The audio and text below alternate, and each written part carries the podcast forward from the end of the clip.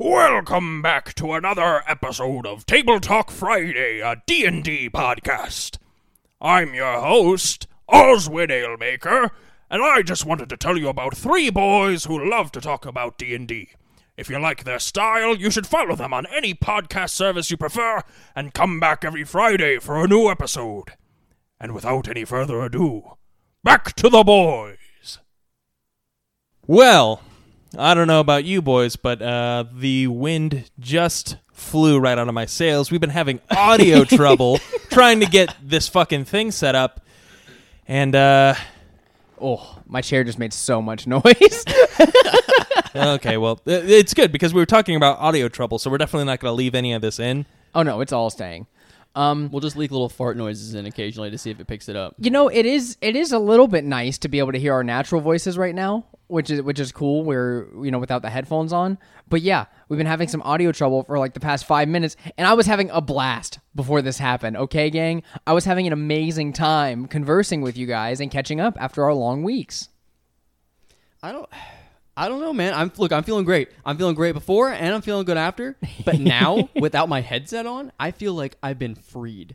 I am no longer the sheeple. I have awoken, and I can hear everything now. I can hear clearly. Y- you know, I'm so happy for you, Drew, but I can't tell what the show sounds like right now. yeah, exactly. and it's it's driving me bananas. So if this sounds like doo doo ass, I'm so sorry, It won't. loyal listener, but uh, our headsets, all of them, are uh, are non functioning. We I'm can't hear any yeah, we can't hear any feedback, any playback while we're speaking. So really we're in the dark. Turn the lights off. oh, We need firefighter Eric here. I mean, maybe we always record in the dark. They don't know. Could you imagine? We just sit here every week, lights off. We can't even see each other wearing blindfolds. Please, I can see you. I have dark vision. Oh, see, that was quirky. You know, they have TV shows now where you get like end up getting married to random people that you've never seen before and you only have to talk to them for like a few hours or something like that. There should be a podcast of two or three people in a room with the lights off. They have no idea who each other are, what they look like, that kind of thing. But it's just like a month long thing. You get together once a week, talk it out, and then at the end you do like a face reveal and see what the other person looks like. Drew, I can cut out like 17 different steps for you right there. uh, just call them on the phone. I don't know. Or just what do an audio most of the Zoom people, call. Yeah, yeah. I work remote. I don't know what half my coworkers look like. hop But they into a have Discord pictures. call, dude. Ah, yeah, yeah, but even in Discord, Everybody there's a just little has icon. anime girl pictures for their profile pictures. You don't know what they look like. Exactly. No, you have to remove all the pictures. You don't want any idea of what they might look like, right? So I think it's Sean or one of my buddies has like a pink penguin as his icon, and so whenever I play games with him, I always think of that pink penguin. I have something to talk about. um, so I've had the past two days off of work, which has been freeing in two different ways. One, you know, I I don't know if we want to talk about this on the podcast, but we're going to. Um, D- Delta Eight is kind of cool. And perfectly legal. and I had a great day with it yesterday. Just like having little tiny minor amounts uh, of this little little rainbow ring gummy throughout the day. You know, not enough to like get you know super high or anything, but being like, oh, I feel very chill all day, very very kind of almost in a sleepy stupor all day, and that felt really nice. And I finished Thirteen Sentinels. I did all of that, and then I decided, you know, some three quarters of the way through my day, uh, I was feeling like energized. I was like, oh, I got to do something. Um, and I went to I went to do a little bit of rock climbing, a little bit of lifting, and there's this place that I passed by on the way back called Apotheca.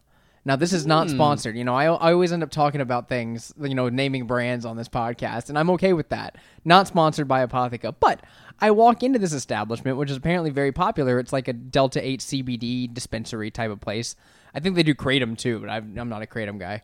Um, so I walk in and um, I see that they have, and you guys, Drew, you're especially gonna hate this, but I walk in and they have a cooler with a ton of different beverages with like, um, like cordyceps, lion's mane, um, with uh, Delta Eight infused drinks. Like these are just weird looking oh, oh. cans, weird different. There was there was a Delta Eight coffee in there. Uh, what like a one was like um a shrooms based, not like shroom shrooms, like uh, but um yeah, like lion's mane. It's meant meant to enhance your like cognition or whatever. Fucking science. I don't Um, know any, of these, any of these words. I know none of them. None Okay, these well, words. if if you're into like the the supplementation and like fitness space, these are things that get talked about a lot. And I was like, oh man, they're about to take a lot of my money. because I walked in and I looked at the girl across the counter and said, I have a can problem. and that's exactly what I said to this girl. And she goes, Excuse me? And I was like, There are so many cool looking cans right here that I've never seen, and I'm going to buy one of each. and she was like, uh, I get that. I'm kind of the same way with bottles. Like if I see a cool glass bottle and I was like, no, no, no, it's not the same. Every time I walk into a gas station, I have to buy three new drinks. and she was like, mm, yeah. And I said, so anyways, I'll take these five. So I bought five of them? You I bought bought five? five. I bought five. Um, now these were different brands, different flavors, and let me tell you, I had this oat latte one this morning. Oh my god, it was one of the greatest tasting things I had ever had, and it had lion's mane in it. And so, like on top of that, I was I was feeling very focused this afternoon. These aren't things that like have super psychoactive effects or anything. They just kind of like zero you in, make you really focused.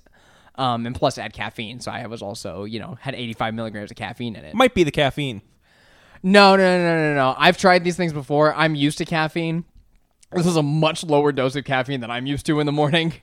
Uh, it kind of just like things like cordyceps and lion's mane are all for like cognition. I can't explain the science, so don't ask me to. If you want to hear about that, go to YouTube.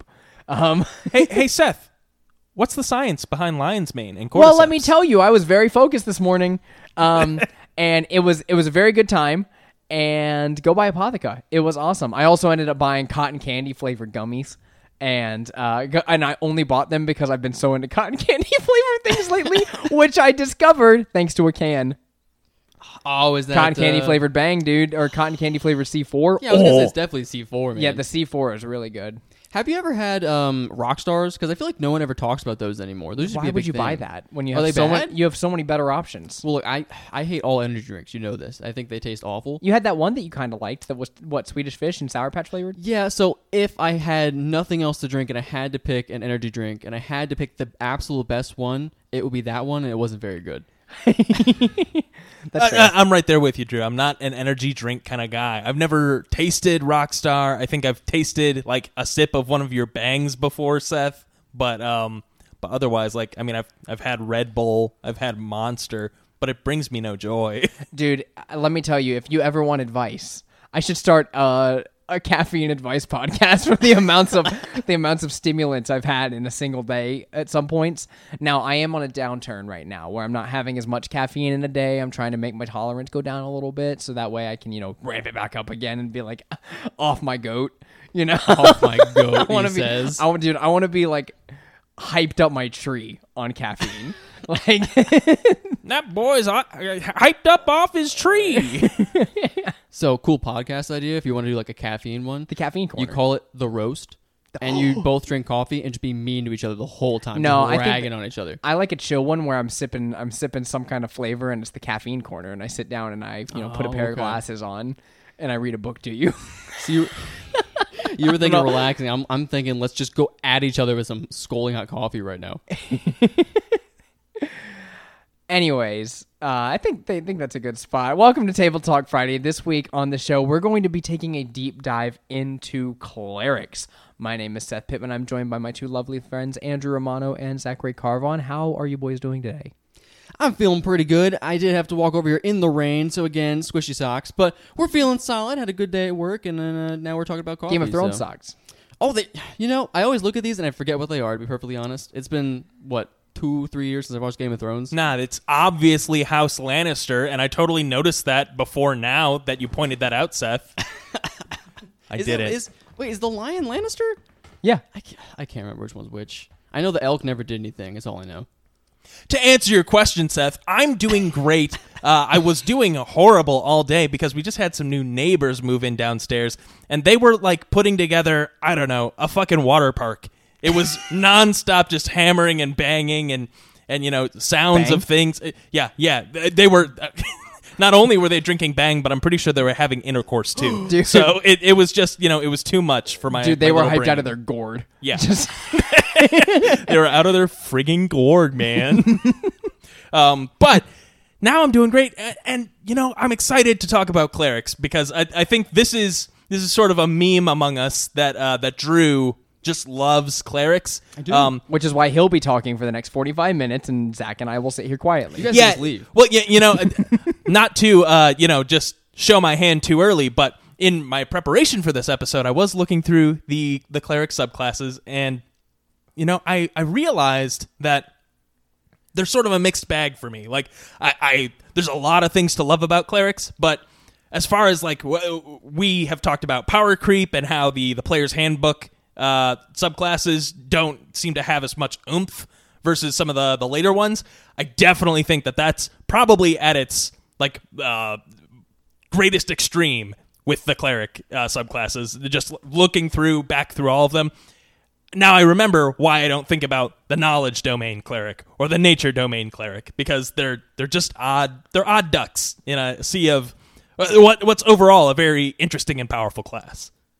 See, that's that's what's interesting about a lot of the clerics is as you read through those subclasses, there's a couple things that are staples. There's a couple things that are like, oh, that's kind of weird. Why would why would they put that in that? But every subclass of cleric has something, something that's enticing that makes you want to play it. Even the the nature domain, which is probably I would say one of the weaker ones, probably not a fan favorite, has one really cool ability.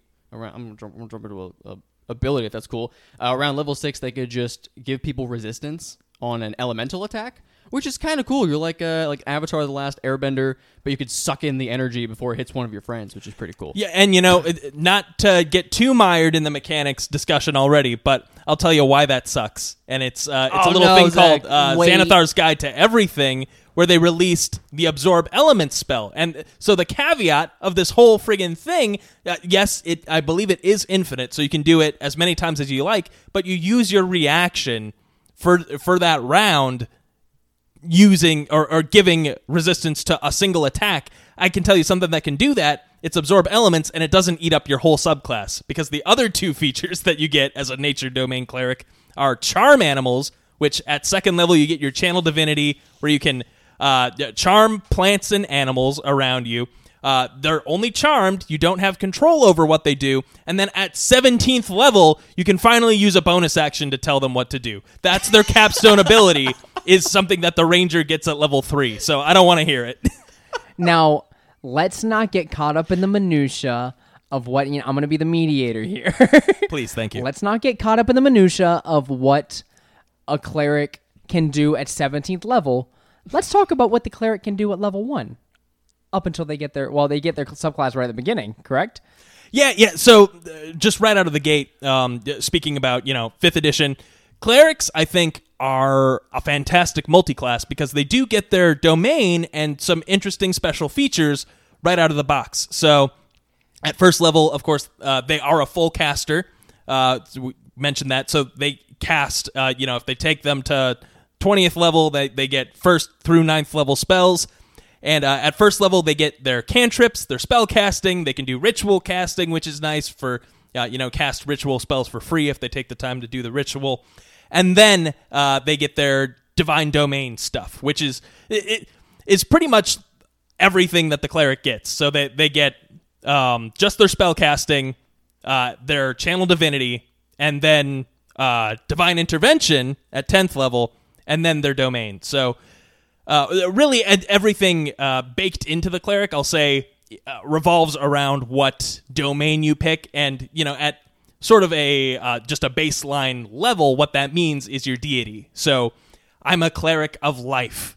I pledge myself to uh, a goddess of life. I don't, I don't know, Chauntea. I can't think of many more than that. Um, or you know, I'm a cleric of war, so I've I've bound myself to Torm or or you know whoever else.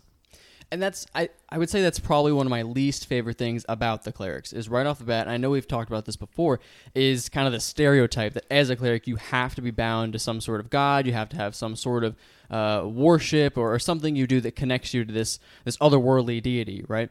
Um, I love clerics for the exact other reason though, is that for the first three, four clerics I played, I was not worshiping any deity. That wasn't the vibe I went for. But that ties in to the overall feel of the cleric is you could do anything anything you want as a cleric because you have so many subclass options and paths to take. To your point, you were talking about the like the domain spells and the different domains you pick. That is everything. You can pick. So you want to play cleric, right? Play cleric. But there's, I think, 13. There's, there's quite a few subclasses uh, that you can choose from. You can be anything you want. If you want to be a healer, you can be one of the best healers as a cleric. If you want to be a damage dealer, you can be a solid damage dealer as a cleric. You want to be more of a artificer, uh, supportive. You could be, I think, like a war cleric. They're pretty solid. There's just too many options for me to negate the cleric. It's just, it's. There's so much flavor involved. The one thing I'd so say a cleric is not is a like full on frontal. I mean, you can be you can be a very defensive cleric and take a lot of hits, but a full on like melee, uh, f- like frontliner.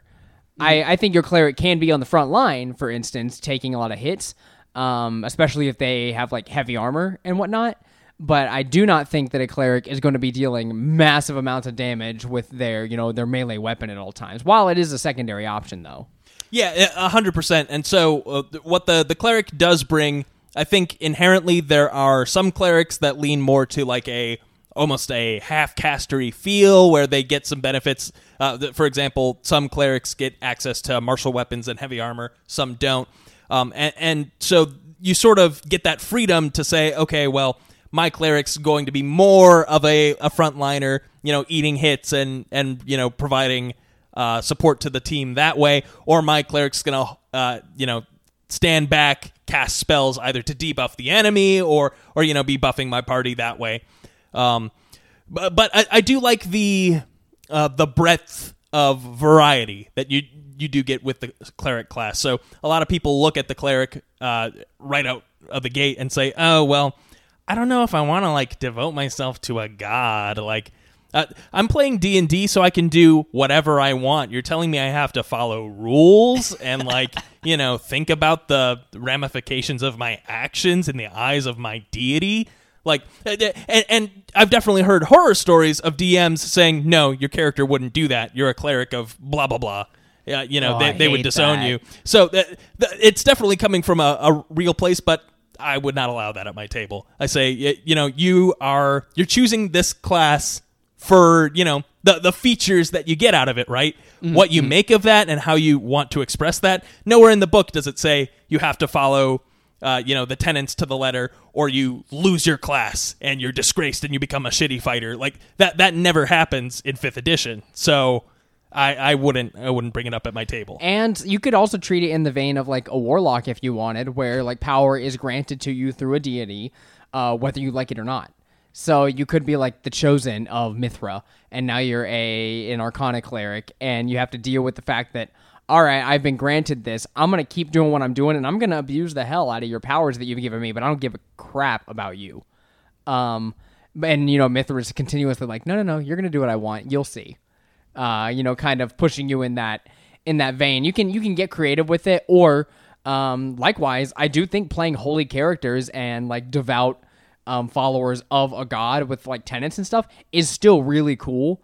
Um, granted, I haven't played a lot of characters like that. I'm more of the like um, the noble mischievous archetype, um, or like I'll um, play a little bit more innocent characters on that side. But I I do like the idea of it. Uh, I did play what my first character was a monk who followed Mithra, uh, which was interesting um, to to say the least. But at the Now, is it Mythra or Mystra? Mystra, I'm dumb. Okay, yeah, that's Yeah, the yeah, Mystra. In, in Forgotten Realms, that's the the goddess of magic or something. Yeah. So I, I was yeah I, following you 100 percent there. I would have believed you the entire time. yeah I uh, what no Mithra is from Smash Brothers Ultimate. Of course, Pyra, Pyra and Mythra. Can that be your Xenoblade deity? Chronicles Two for Yeah. the Nintendo Switch. Exactly. Um, not sponsored, but yes, I played a, a monk that followed Mystra, and um, you know, well, my character and your character, Haymog, would go like back and forth on like, ah, well, you know, I kind of stand for this, well, I kind of stand for this, so I would make this decision, well, I would make this decision. You know, we would go back and forth on those things, and those are fun things that can come up with the um, with players at the party. Or, for instance, if you've watched The Legend of Vox Machina, not sponsored, um, you see like Pike go through her entire journey with like um, her religion and everything, like getting cut off for magic and then getting it back, and it's very interesting to see all of that happen. Right, right, and, and so the the the discussion of all right, make your cleric your own. That's not you know free license to say, well, let's throw out all the things that we might expect from a cleric, right? Um, just for the sake of it, Th- there are amazing role playing opportunities that can come from that. I think one of my favorite things that Seth put me through as a player was um, as Morwyn. I wasn't a cleric, but I was a uh, divine soul sorcerer paladin uh, of Lathander, and so I, you know, I had my relationship with my uh, my deity just like a cleric does, and you know, th- there was some level of of you know devotion and you know swearing an oath to uphold these tenets. Well, uh, Seth did what any good DM would do, and he tempted me with a, a demon's power. So uh, this uh, demon Atil uh, granted me a special cuff that enhanced not only my uh, my spell attack mod, but also my spell save DC, which was just super powerful. I think we were like level five when he gave this to me, and I was like, "Ugh, this is so." It, you know, I I really felt the temptation of like, this is such a good item. If you know, if I give this up. I'm intentionally nerfing myself, so really, it, it would be in my best interest to just like hang on to it as long as possible. Um, But, but luckily, you didn't take it though, Zach, because your relationship with Lathander was so strong. Well, no. So, uh, so, but we got to play all that out through roleplay. So, um, we toyed with for a while um, the idea of me using that cuff and uh, uh, Beryl, our bard, or or you know, uh, budding warlock. He was multi-classing into warlock at the time. Uh, also had a demon that uh, that he was befriending. I think it was Atil too. It was the same one, yeah. Yeah, same demon. So same demon's trying to get in my pants, and I'm like, oh, this almost seems like a good idea. But but then uh, that's what uh, triggered my decision to to finally swear my oath. So I was like a level two paladin at this point, and then I finally said no. I, I swear my my devotion to a Lathander. I take an oath of redemption um, from you know uh, evil places. Good can always arise, and Morwyn himself was an example of that. So it was just like perfect. I forgot that I did any of this. Yeah. well, I- and you know, a lot of this was expressed just like in my my thoughts, right? Because I was thinking, okay, well, I was going to go full divine soul at the yeah. table. Oh, hundred percent. And uh, you know, we had plenty of asides where, like, you know, uh, the party rests for the night. What do you all do? Uh, you know, Morwyn and Beryl have a little aside where we talk about. So what's what's that demon uh, like giving you power for? What's what's the deal with that, huh? and you know, just just fun little stuff like that. So uh, all this to say, there's a lot of really cool, really satisfying role play that can come out of having you know uh, set in stone religions at uh, your in your campaign. Um, but uh, and there's tons of different ways to express that too. Uh, in the Forgotten Realms, for example, there's kind of no denying that the gods exist, right? Like if you're an atheist, yeah. you're an idiot.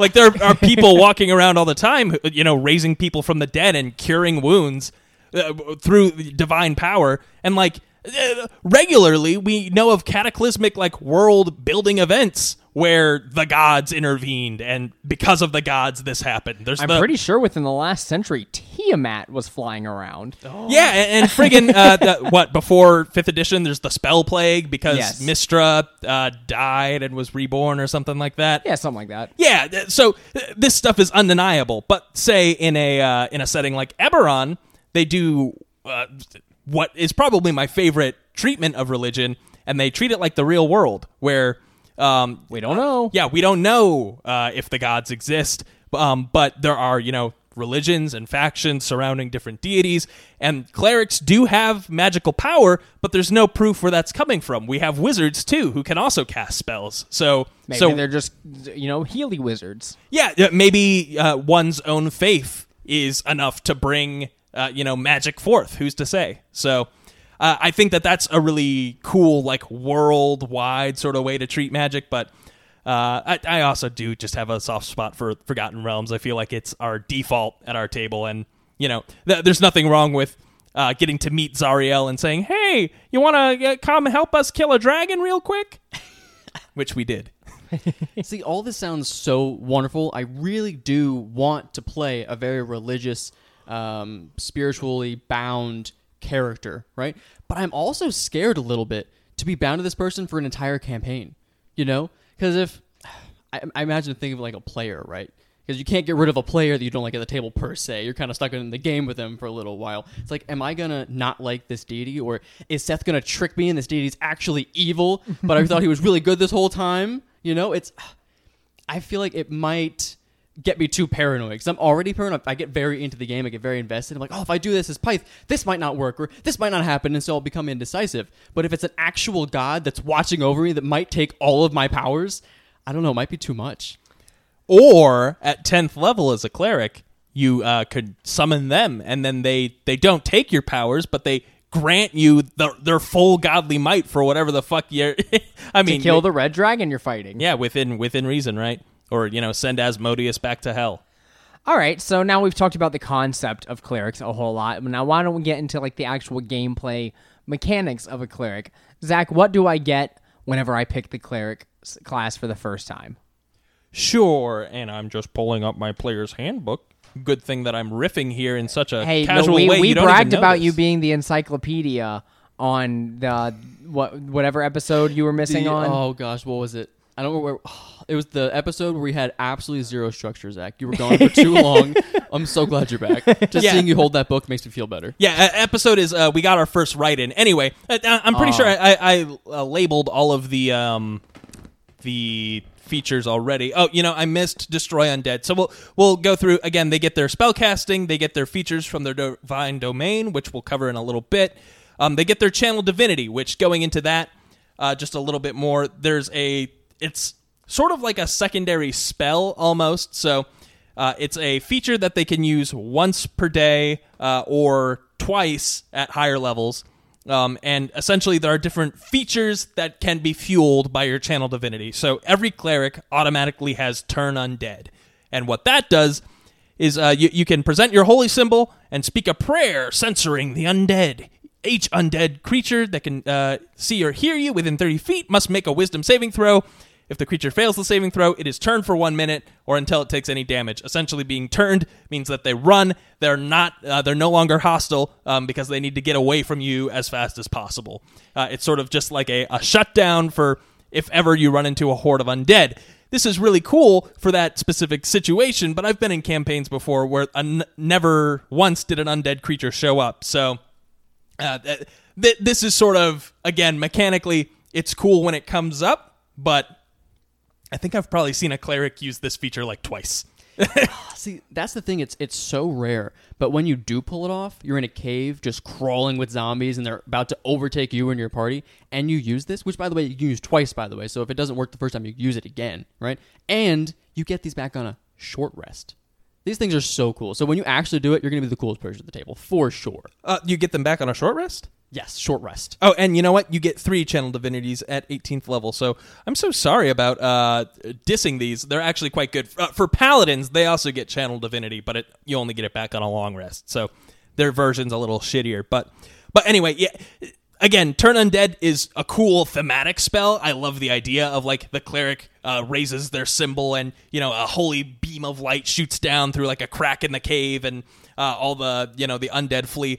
But I ran Curse of Strahd as a DM with a cleric in the party, and again, it never came up. Really? Not Yeah. in Curse of Strahd? Well, you gave us a really strong item that just lets us kill them. So Yeah, yeah. Well, and you know, I, I was desperate to find things that weren't just undead because th- you were running into them left and right.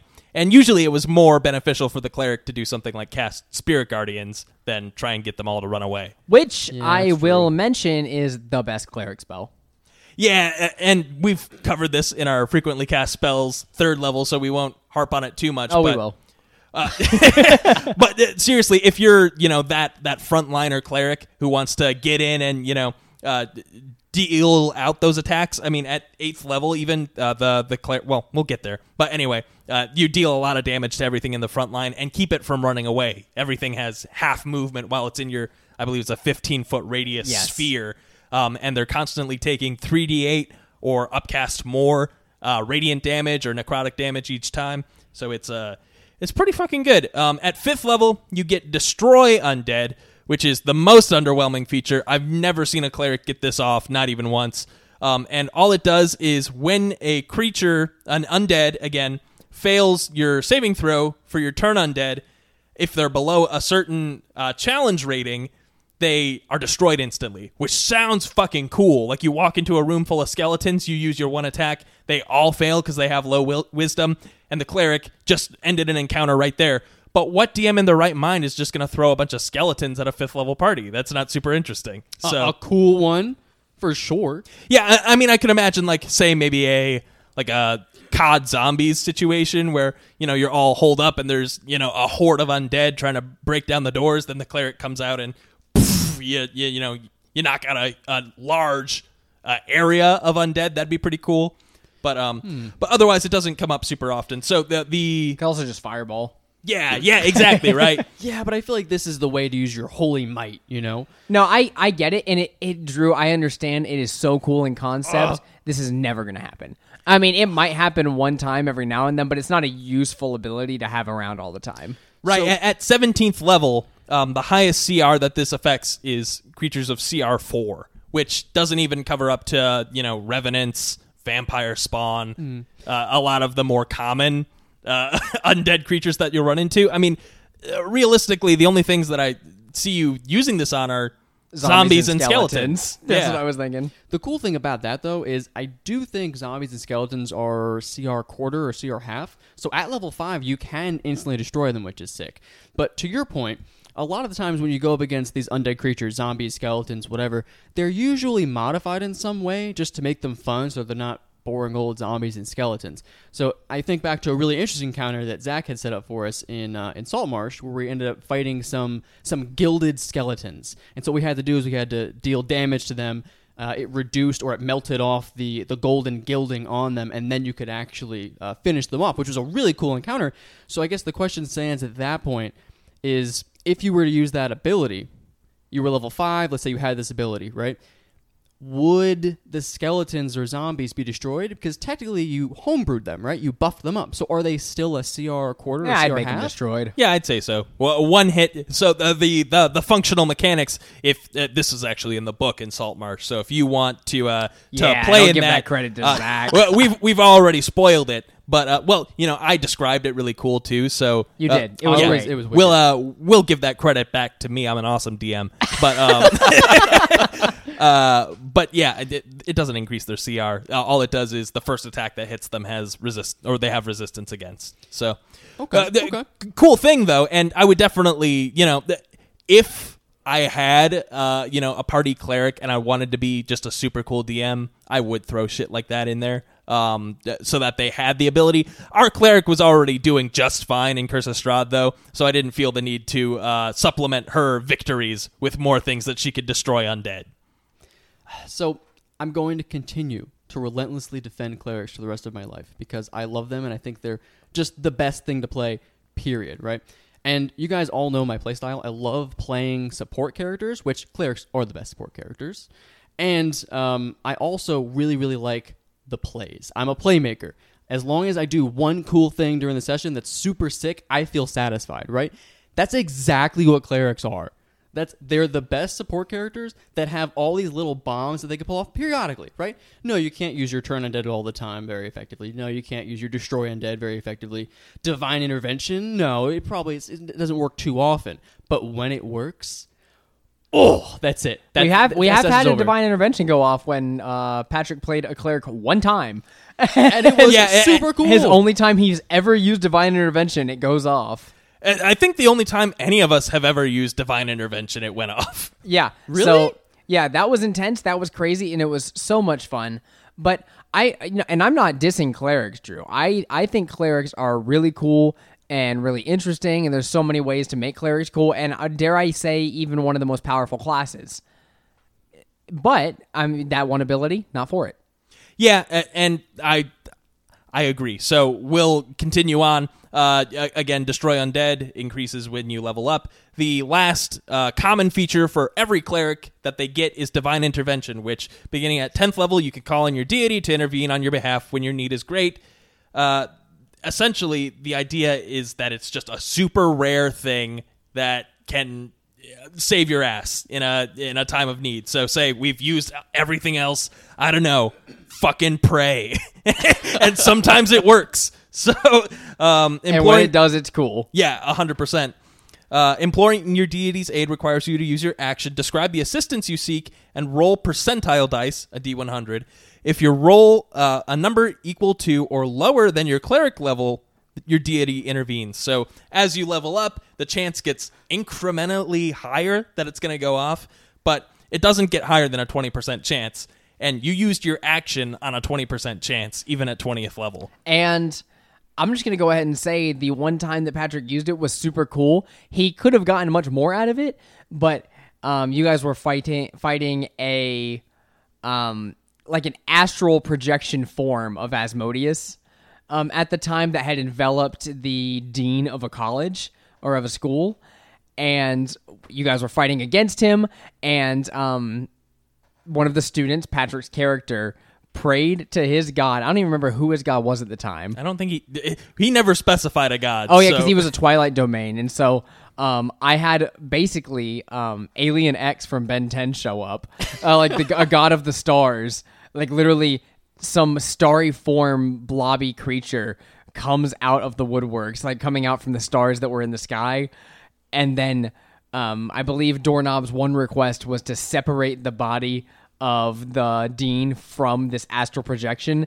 So that's what the figure did. It walked up, it's put its hands between the astral projection and the dean, tore him out of it, dropped him to the ground, and um, then all you guys had left was the feral form of Asmodeus to fight off, as opposed to this intelligent, wise caster form, which was really cool and really fun.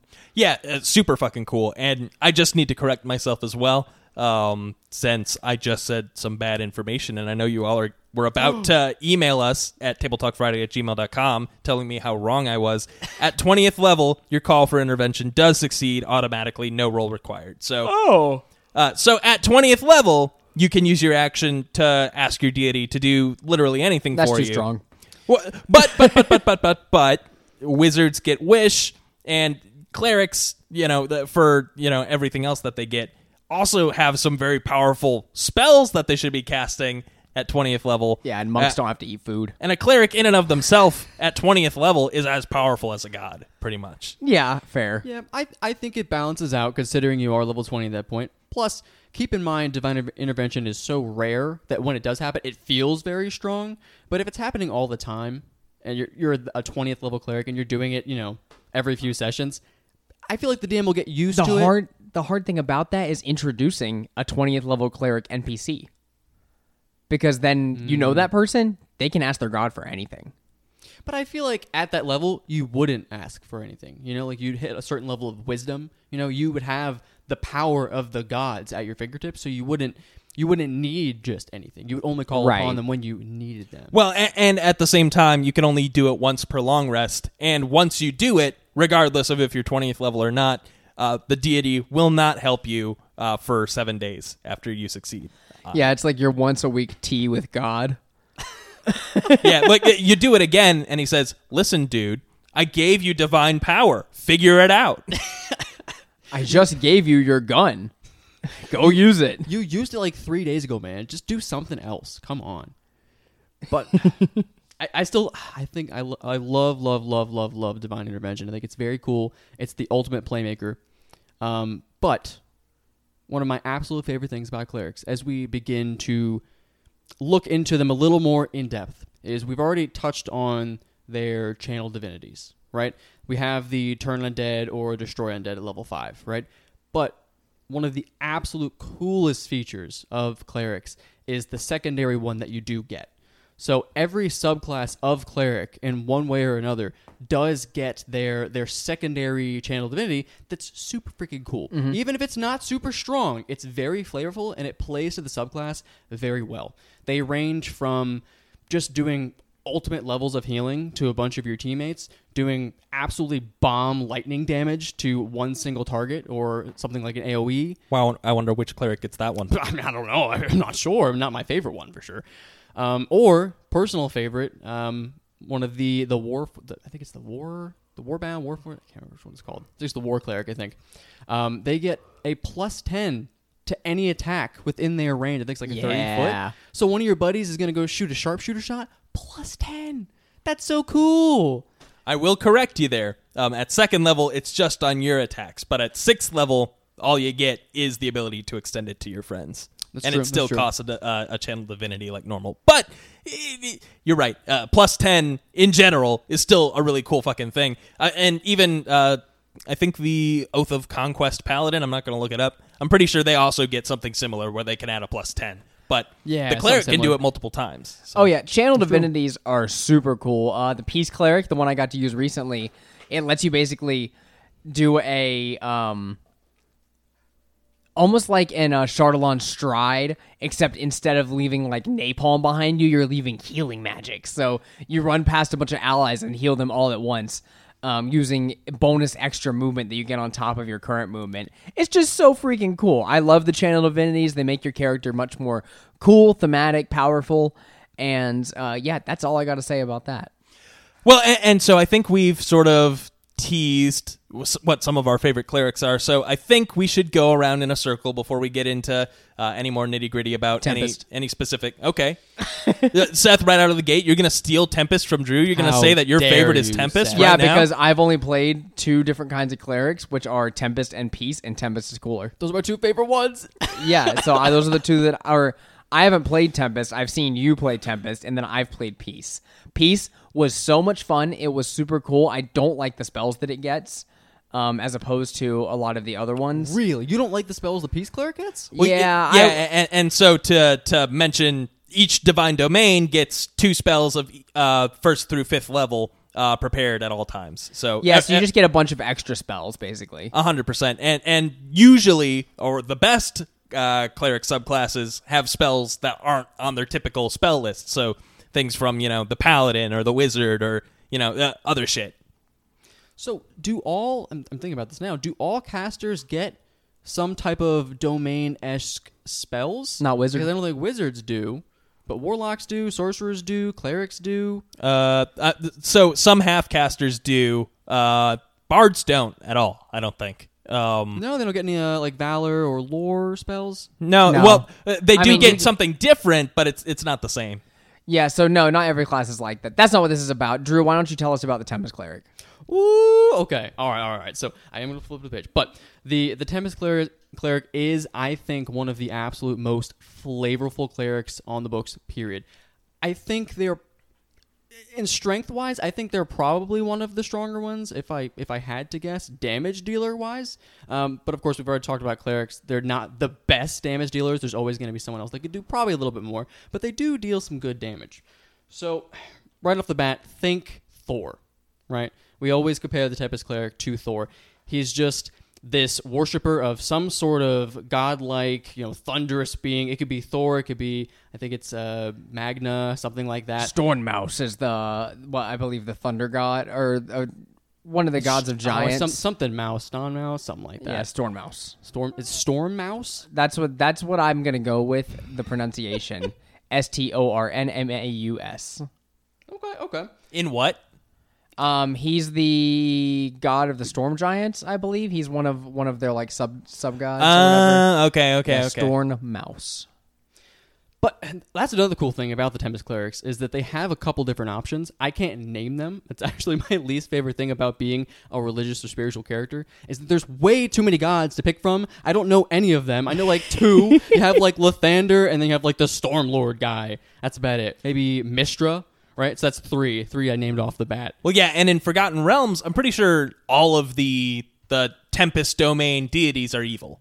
So there's Talos, there's Umberlee, um, the Stormmouse. I, I mean, maybe he's good, but he's a he's a god giant. He's like an obscure giant. Yeah, uh, he's like a titan. giant god. Yeah. Also, lightning damage, probably one of the coolest damage types in the game. Oh yeah. So easy to flavor. You can describe it any way you want. You literally calling down lightning. Anything Thor could do in any of the movies, you could do it too. Little aside that I want to talk about on another episode, but we got to talk about how I can make Frozone in D and D. You just thought of it right now. I just thought of it right now because I think ice ice is really cool. Uh, there's not really good uses of ice in D and D. Anyways, we'll talk about that later. Which in your domain spells, as a Tempest Cleric, you do actually get some ice spells like uh, Sleet Storm and Ice Storm. So pretty cool little options. You are a little stormy, if you will, not to be confused with the Storm Sorcerer. Um, but right off the bat, uh, they get Wrath of the Storm, which Wrath of the Storm is a variant, if you will, of kind of what a Tiefling gets at uh, level one or when you choose your race. So if you get hit with a melee attack, you can use your reaction to Hellish Rebuke, and I believe it's called a Thunderous Rebuke in in this uh, in this form here. But it's two d8 thunder or lightning damage, and they have to make a dex save which is cool. It's something nice little bonus to have. Get a little extra damage in. Get the the thorns armor from Minecraft kind of a feel. You know, it's Yeah, it's like when Captain America hits his, uh, or when Thor hits his hammer into Captain America's shield and he gets blown backwards.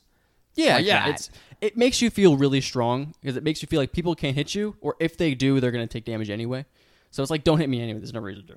Yeah, and, and what's nice about it versus Hellish Rebuke is it's not a spell. It's just something that you use up to your Wisdom uh, modifier per, uh, amount of times per day, I, I believe. So Yeah, I believe you can only use it so many times, um, which actually makes me think of what we talked about recently, where some of the newer changes to spellcasters couldn't be uh, counterspelled per se.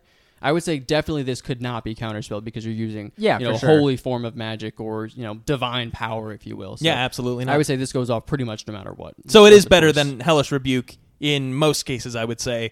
Uh, I, I guess there's benefits and detriments to both, but yeah, you get thunder damage, which almost nothing resists. Right. So, that's true. That's but true. but fire does have you know things that are vulnerable to it, which I don't think thunder damage does typically. So I feel like thunder damage hits everything. Zach.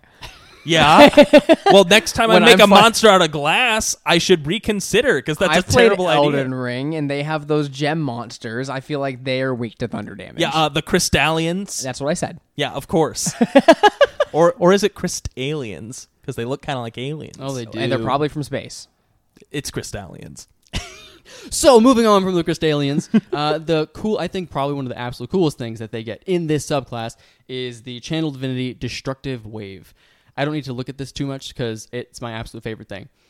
Whenever you're dealing lightning or thunder damage, right, against one of your opponents, you can choose as a free action to instead not roll, but do maximum damage to the enemy. That includes the damage we just talked about, right? In your little thunderous rebuke. That could be a shatter. It could be a call of lightning, perhaps a lightning bolt if you had A some natural cast it. 20. A natural twenty. Oh, I, just- I only had this go off I think twice when I played this in Eberron, but it's incredible just knowing that you have this little bomb ready to go any point because you just choose when you want to use it as a free action. It anything you want to do with lightning, you could do it right then, twice a day, anything you want. Yeah, no, that's super cool. I It's will shit on sick. your uh, your parade a little bit there. There, you're not likely to get a nat twenty that does lightning or thunder damage. Um, I, I guess with your divine strikes, which you get at eighth level, your attack does a d8 of that, but it's not as powerful. A as magic it might be. item that possibly deals some extra lightning damage or something. That could be. That's true. Uh, you know, it, possibilities are endless in D and D. I'm just saying, uh, for for the cleric, you're not usually going to get a crit on that. They probably didn't intend for you to. you know, I'll let you change true, guiding bolt to lightning damage, and then we can talk. Yeah, there we go. lightning bolt. go. Oh wait, that's a spell. Which bringing us up to the next one, Divine Strike. Um, to be honest, Divine Strike, I think with this subclass specifically, works very well because they're a very damage DPS based type of cleric. They're meant to do lightning damage and nothing but lightning damage for the most part. Um, but Divine Strike does actually work with, and double check me if I'm incorrect, all other clerics. They do get a at least a form of this in some way that increases their damage. I believe Peace Clerics specifically, which I think it's very odd that Peace Clerics get this, but um, Peace Clerics specifically only worked with cantrips. I want to say that did divine damage or something. Yeah, like and that. and so that's that's actually true for all clerics. They either get their uh, their divine strike, which does an extra D8 at eighth level, or Hmm. at, an extra two D8 at fourteenth level, or they get their potent spellcasting, I believe, or pot- potent cantrips, which lets them add their wisdom modifier to a, a roll from one of their cantrips. Or in Tasha's, they added the extra feature, which I'm blanking on the name of. I, I've got it over here. Blessed Strikes, which lets you add a d8 to either uh, one of your spells or your melee attacks, um, but it's just one d8. It doesn't scale up. which super cool totally rubs me the wrong way right because i think of these like holy warriors or the not holy warriors but these these holy devout people, peace clerics, life clerics, people that to me aren't going to be doing a lot of combat, not a lot of damage, right? But they have these extra little oomphs of damage. Just seems a little weird to me. But specifically with the Tempest Cleric, I think it works the best. Another reason to like these guys. Um, and of course, last for the Tempest Clerics at level 17, they could fly. So that's cool. Can't hurt. I like me some flight, free flight. Why not? It doesn't have to be uh, you know a certain level of darkness per se. Other subclasses of clerics. But they can only fly outdoors. That is true. They can't fly inside. someone, That is true. someone holds like a fan over top of you, and it's like, fuck, I'm inside. you start falling. you know, I bet there have been several uh, semantic arguments about what indoors counts as. oh my god, a shi like a um an airship flies over above, up over like over top of you, and it's like blocking out the wind or the rain. Are you inside? Who You're in, knows? you're in the fucking rainforest. There's a, a canopy of leaves. There's no wind getting to you. You can't fly. You're inside, idiot. it makes me think of those awful moments in Skyrim or those little clips where you see them going into shopkeepers' um, shops and putting buckets over their head and then stealing all of their items because they can't see. So you just the counter to a Tempest cleric is just have a bucket on you at all times and they can't go anywhere because you're good to go. inside. Yeah, you're Yeah, inside. It you're definitely inside. works that way. Yeah, Well, class, if you're wearing a hat, you're inside. you're wearing a helmet, you're inside. Definitely you have to have your helmet off. it sparks debate. The Tempest cleric play Tempest cleric if you want debates. Oh, I love Yeah, uh, which I will say, um, I on the one hand, I feel like at 17th level, everyone can fly. Just like let me fly whenever I want. But at the same time, I like that it's situational because it makes it feel unique. So, same thing with the the Twilight Cleric, which I'm sure we'll talk about at some point. Um, it, it- you can only fly while in dim light or darkness. So, but they get that at friggin' sixth level, which is Yeah. crazy versus the friggin' uh, Tempest clerics that get it at 17th. That's ridiculous. Anyway, we've talked about your guys' favorite uh, domain. I just have to bring up mine because it's the best one objectively. No, that's fine. Well, a- and so You've crunched the numbers. You're wrong. You're wrong. It's fine. well, a- and so I do consider myself like of the three of us, I'm definitely the power gamer. Oh, so, yeah. So I know what the best option is. Um, and if you're talking, you know, raw uh, abilities, uh, mileage that you're going to get out of this class, uh, Nature Claire. yeah, it- it's the nature one. No, uh, the I mean the Twilight domain's probably going to be the best one. Um, the Forge domain is a close contender for my second one, but boys, it, it's an upset. I'm gonna have to give it to the Grave Domain Cleric. Yeah. Oh, wow. That's a good one. That's a good one. And so, what I love about the Grave Domain, and it's the same thing that I love about the Forge Domain, is uh, both are featured in Xanathar's Guide to Everything, and they just put the player's handbook, like the closest version of that, to shame. So, uh, I, I consider the Forge Domain is the better version of the War Domain, and uh, the Grave Domain is the better version of the Life Domain Cleric. So, uh, what the whole idea behind the grave is you're not like a like a death cleric you're not raising things from the dead but you like walk the line between life and death and it's all about like bringing people back from the brink of death so at their uh, their first level ability they can manipulate the line between life and death when you would normally roll one or more dice to restore hit points with a spell to a creature at zero hit points you instead restore the highest number possible for each die so, say if your friend goes all the way down, you're saving that third level spell slot to whip out just a massive cure wounds or a massive, you know, whatever you're packing. And then all of a sudden, you have the potential, even the life domain cleric has the potential to waste a high level spell slot on healing. Nah, nah. Uh, if we're getting them back up, it's full. And I love that. Uh, additionally, they get Spare the Dying, which is sort of a useless cantrip uh, in general, but you can cast it as a bonus action at range. So you can go around saying, You're up, you're up, you're up. Or, you know, you're not dead, you're not dead, you're not dead. Which uh, just uh, instantly, that's really cool. They get Eyes of the Grave, which lets them uh, detect undead within range, sort of like a paladin does. Uh, I'm not going to go into that one too much, but uh, their Channel Divinity Path to the Grave. Now, this is the big gun. This is so. Again, I agree with you, Drew. Cleric is the quintessential support class, and this is the biggest bro move, really. Like going Grave Domain. You're never going to get to use this on your own, but you're going to say, hey, bud, I know you got your nuclear option. Hey, hey, Paladin, hey, I, I don't know who you are, whatever. Um, I'm gonna make you look so fucking cool right now. so, so you use this channel divinity against another creature. There is no save; it just happens. As an action, you choose one creature you can see within 30 feet of you, cursing it until the end of your next turn. The next time you or an ally of yours hits the cursed creature with an attack, the creature has vulnerability to all of that attack's damage, and then the curse ends. You do automatic double damage on that hit, and I know everyone at the table is sweating. They're waiting. They're waiting for that nat 20. The friggin' uh, I don't know, the bard has given you uh, your bardic inspiration. It's got to hit the uh, I don't know the druids cast faerie fire. It's got advantage. It's gonna happen, and when it does, everyone friggin' blows their mind. It, it, it, it's a, I don't know. I, I love it. I love it so much. They're sauced out of their gourd. They're sauced out of their gourd.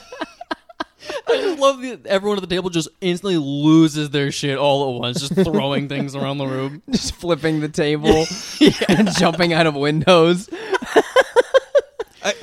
at sixth level. And again, one of the reasons that I love this subclass so much is just the naming of the features. It sounds so fucking metal. Like this is something straight out of Dark Souls. Sentinel at Death's Door. At sixth level, you gain the ability to impede Death's progress as a reaction when you or a creature you can see within 30 feet of you suffers a critical hit. Uh, you can turn that crit into a normal hit. Any effects triggered by the crit are canceled. Uh, you can use this feature a number of times equal to your wisdom modifier. All right, you know, I'm kind of I'm kind of on the grave domain train now. It's my new favorite. I've just changed. I've flipped sides. Uh, I hate Tempest Cleric actually. It's now at the bottom of the Wow, list. Nature Okay. is in second. Okay, okay. no, I see how this is. At 8th level, they get their sp- uh, potent spellcasting, and then at 17th level, uh, you can seize a trace of vitality from a parting soul and use it to heal the living. When an enemy you can see dies within 60 feet of you, you or one creature of your choice that's within 60 feet of you regains hit points equal to the enemy's number of hit dice. You can only use this feature if you aren't incapacitated. Once you use it, you can't do so until the start of your next turn, but that means every turn you don't use a reaction. There's nothing that goes on with it. It just happens. Every time you kill something, you or your friends heal. Every single time. It's passive, it's happening all the time. It's way better than a life cleric. Okay, Okay, okay. Grave Zach Domain- Step to the table. Grave domain is very cool. You know, I being probably the least knowledgeable of clerics in in our little group right here, um, am very impressed with what you guys have shown me with your passion for clerics today because I still have like ten percent the passion that you guys have shown me as far as they go. Seth. You know, I love rogues. I love rogues. But they're not clerics, though. No, no, they're not. They're clerics with knives. Could we just do a day? You, you, I, honestly, it could be any day. Zach, you and I, we work together as hard as we can, put together like a cleric PowerPoint for Seth, and we just present clerics I as like hard as we clerics, Drew. I just like playing other things more. Yeah, you know, I don't I don't know if that friggin' unhinged tirade that I just went on, if that didn't convince Seth that clerics are really cool, I don't I, think I that just a said PowerPoint's I think gonna the do it. Grave Cleric is really, really cool, and I am now on its side. I'm just not as interested in playing a cleric. can. It's fine. You know, I you know, I think can't all be clerics are great. guy I, table. I just played the Peace Cleric, and it was fun, um, a little bit, and and I liked I liked the little bit of healing that I did, but I like I like making anime plays. You know, you like to make your your cool support play or your one big you know showstopper move. I like to constantly feel like an anime character, and I don't feel like that as a cleric. I feel like that as a rogue. I feel like that as the Blade Singer Wizard that I played, uh, as the monk that I played. I like anything that makes me feel like an anime character. All right, all right, all right. But if Balrock the Undying wasn't an anime character, I don't know what was, and he was a grave domain cleric. Yeah, well, no, no, I you're misunderstanding me. Anime protagonist. ah, yeah, yeah, yeah. Is a side character. Of- he of is course. not a protagonist. Yeah, well, it, he's got to use his path to the grave so that someone else gets the glory. Exactly. He is he is the best friend to the anime character. Uh huh. Yeah, he's Goku holding Raditz in place, so Piccolo gets to use the special beam cannon. Yeah, and everybody everybody who's watched Dragon Ball Z knows that Piccolo was the main character. exactly, exactly. And I couldn't have made my point any better. So uh, you're welcome, Seth, for that uh, that alley oop. I just led you to the finish line there. Um, this episode has been going on for a while now. We're not going to get through all the features for these divine domains. No, yet. we we really it's don't. been close to an hour. we Um, we my don't need to go through that because I I need to bring up a new segment. We got we got to move on, guys. What has Eric been doing this week? Because we have some fan mail to go through. The- Clerics are awesome. I love talking about them, and I feel like we've done them a great service in the deep dive today. But we have some emails to go over. One from our good old friend, good old gamer Eric. Hey there, crazy kids. I'm still catching up on the pod, so I'm not sure how many TTRPGs you guys have checked out other than good old D&D. Attached is the core rulebook for a Mass Effect game you might find interesting if you don't know about it already.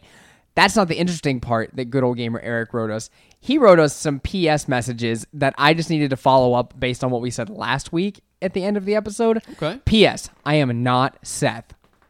But he seems like a cool dude, so I wouldn't mind if I were. He's got great taste in games. Y'all should fall in line and take notes. JK, you know it's not me because he said y'all, and I don't say y'all. Anymore. And I'm in my early 40s, so your old man impression of me was spot on, especially compared to you spring chickens. And he left a very cool emoji. Um, PPS, Tali and Garrus forever. I like their chemistry. I don't romance either of them and ruin that. Tali is like a little sister to me because she first joins uh, joins while on her pilgrimage, which is like a coming of age thing for her. And Garrus is my best bud, so I'm his wingman and sure he gets the best. But I do agree that romancing Liara is kind of sus. So you know we're we're a little bit sus on that Andrew. Drew. But Gold Gamer Eric, thanks for following up. Um, I can't agree with you that Tali feels like a little sister. She is uh, a wife. She's the best romance option in the game. Um, and other than that, Liara kind of be kind of being sus makes half the internet kind of sus because everybody talks about the blue lady. She is very memey, and Tali is not very memeable. I don't feel like. No, Tali Tali's not memeable at all. I feel. I mean, maybe a little bit. You know, she won't show her face. But when I think Tali, I think of a really cool story arc, though. She had a really cool vibe going on. Yeah. You know who didn't? Liara. Yeah, and while Liara had a really cool story arc, it just didn't have anything to do with having sex with us. like her whole That's what it's all about, baby. her, her whole story arc was the fact that she, you know, is is on the back end. You know, she becomes a very high high figure on the. You know, I, it's been a while. I forget what she was called. The shadow. The Shadow, Broker. Yeah. that was it. That was it. That was cute. We did yeah, together. she she became the Shadow Broker, which is a really cool storyline for her with the DLC in the second game. Anyways, uh, thank you, good old gamer, for writing in. We always love hearing from you. We have another email from a brand new listener named Curtis Lord. Let's see. Moments that are always brought up. Hey, dudes, love the podcast. Since y'all have a streak going on write ins, I figured I'd keep it going. My question is Do you guys have a single moment from any of your campaigns that are often brought back up between the players? For my group, it is the incident known as the Flesh Tree. As a bit of background, my campaign tends to be darker in nature. I'm a big fan of horror, so I like to make things just a little bit more grim. My players had been tasked by a cleric to go to a nearby town and retrieve ingredients for him so that he could craft a cure for a plague that was afflicting some soldiers they had been traveling with. When they got to the town, they were approached by a woman who was looking for her sister, and she believed that her sister had been taken by the doctor at the hospital which they were going to. The players went to the hospital, and while there, broke into the basement to try and find the sister. They discovered the basement was part prison, part medical lab. In the back of the lab, hidden behind some locked doors, they found the flesh tree. The doctor had found a way to conjoin a tree from the abyss with the woman's sister in order to bear fruit that could cure all ailments. The caveat was that the fruits caused the people who ate it to dis- depend upon it, and if they did not continue to consume the fruit, then they would devolve into Nosferatu style creatures. The doctor found them and tried to convince them to leave it be, as most of the village at this point depended on the fruit. The whole time they are talking to the doctor, the human side of the tree is pleading and begging him or begging with them to release her. The rogue of the group deci- decided in the middle of the conversation to do as she asked and start cutting the tree down. The tree, to describe it, was the color of burnt and blackened skin with the arteries visible between the cracks in the bark. The rogue didn't have an axe, so he had to use a short sword to try and cut it down. This took several minutes and was pretty visceral in how I described it being cut down. This was the third session of our campaign together. and it was almost a year ago now. Nearly every session, that tree is still referenced and will live on as our mascot for as long as the group still stands. Cheers, boys, and keep up the good work. L- let me just applaud you, uh, Curtis. Thank you so much for uh, for you know sending that in. Uh, I think that's sort of the main thing that you want as a, a DM when you're doing like a horror session. You want that shit to stick. And honestly, like that's That's su- sticking with me right now. that's a great, great idea. I wish that I thought of it. Uh, and you know, seeded in into Curse of Strahd somewhere, Be- because honestly, I feel like that's it's difficult to pull off at a table, right? Uh, to get your players to say, "What the fuck." that is awful. uh, and uh, if you know, I, I don't know if they were actually scared of the thing or what, but if you're able to pull that off, there's nothing that feels better. Like you ride Oh, that for high sure. for a long time. When your players are like, uh, "No, I didn't like that, and I'd like for you to stop, please." um, as long as we've uh, all established that this is a horror game, we're all in in on it. We, you know, we're down for it. Then, then yeah, you know, my hat's off to you. Fantastic job, Curtis. I hope you feel really good whenever it comes up because it actually does sound like a horrifying, horrifying scene. I'm a little skeeved out thinking about it now. Um, to me, I think of that as the equivalent of like going up against something larger than life, like an ancient red dragon or a god. Because do I want to fight the god? Yeah, but it's probably going to squash me though, and I. So in the same sense, I want to go fight this thing. I want to have the most epic adventuring party battle I've ever had. But it's also scary. yeah. I want to do it. as as the resident forever DM, I don't have the capacity to write anything like that. Uh, I am a very happy-go-lucky person, and I don't like horror-themed things very much at all. I don't have that capacity. Would I love to play in a campaign where something horror-themed like that is featured? Yes, sounds great. I played Curse of Strahd, had a great time.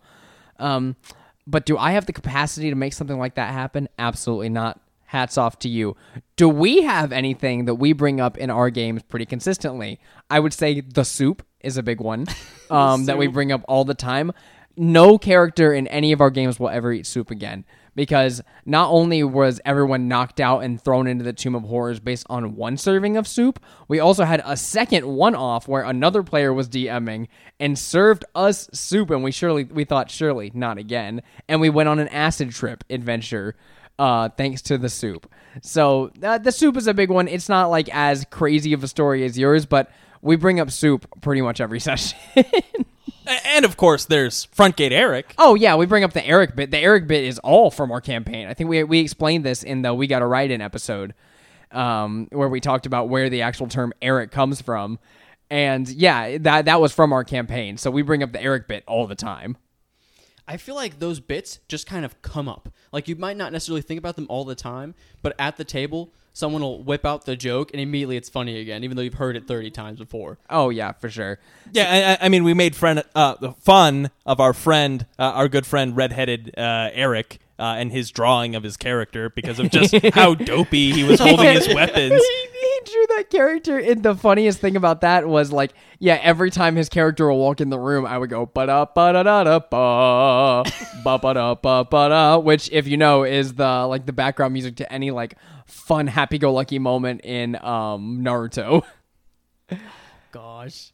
Um, one moment I do think of for and it, it- maybe it's a little bit of a, a different feel, but we had one NPC in Storm King's name was Calden, right? Where whenever we Fucking Calden. but that's it. That's the moment. You you did it. whenever we ran into Calden, this jazz music would start playing. I in the would background. I I chose Calden's theme from the get go in that campaign. I was like, Beryl is going to have like it was in my original Storm King's playlist. I was like, Beryl is going to have a rival, and this is his theme song. And I throw that shit on, and every time I can expect the whole table to go, It's true. And, and then, like, you would pull out your fucking "Hello, Beryl," or, or you, however the fuck you do it. was good. That was it. Beryl.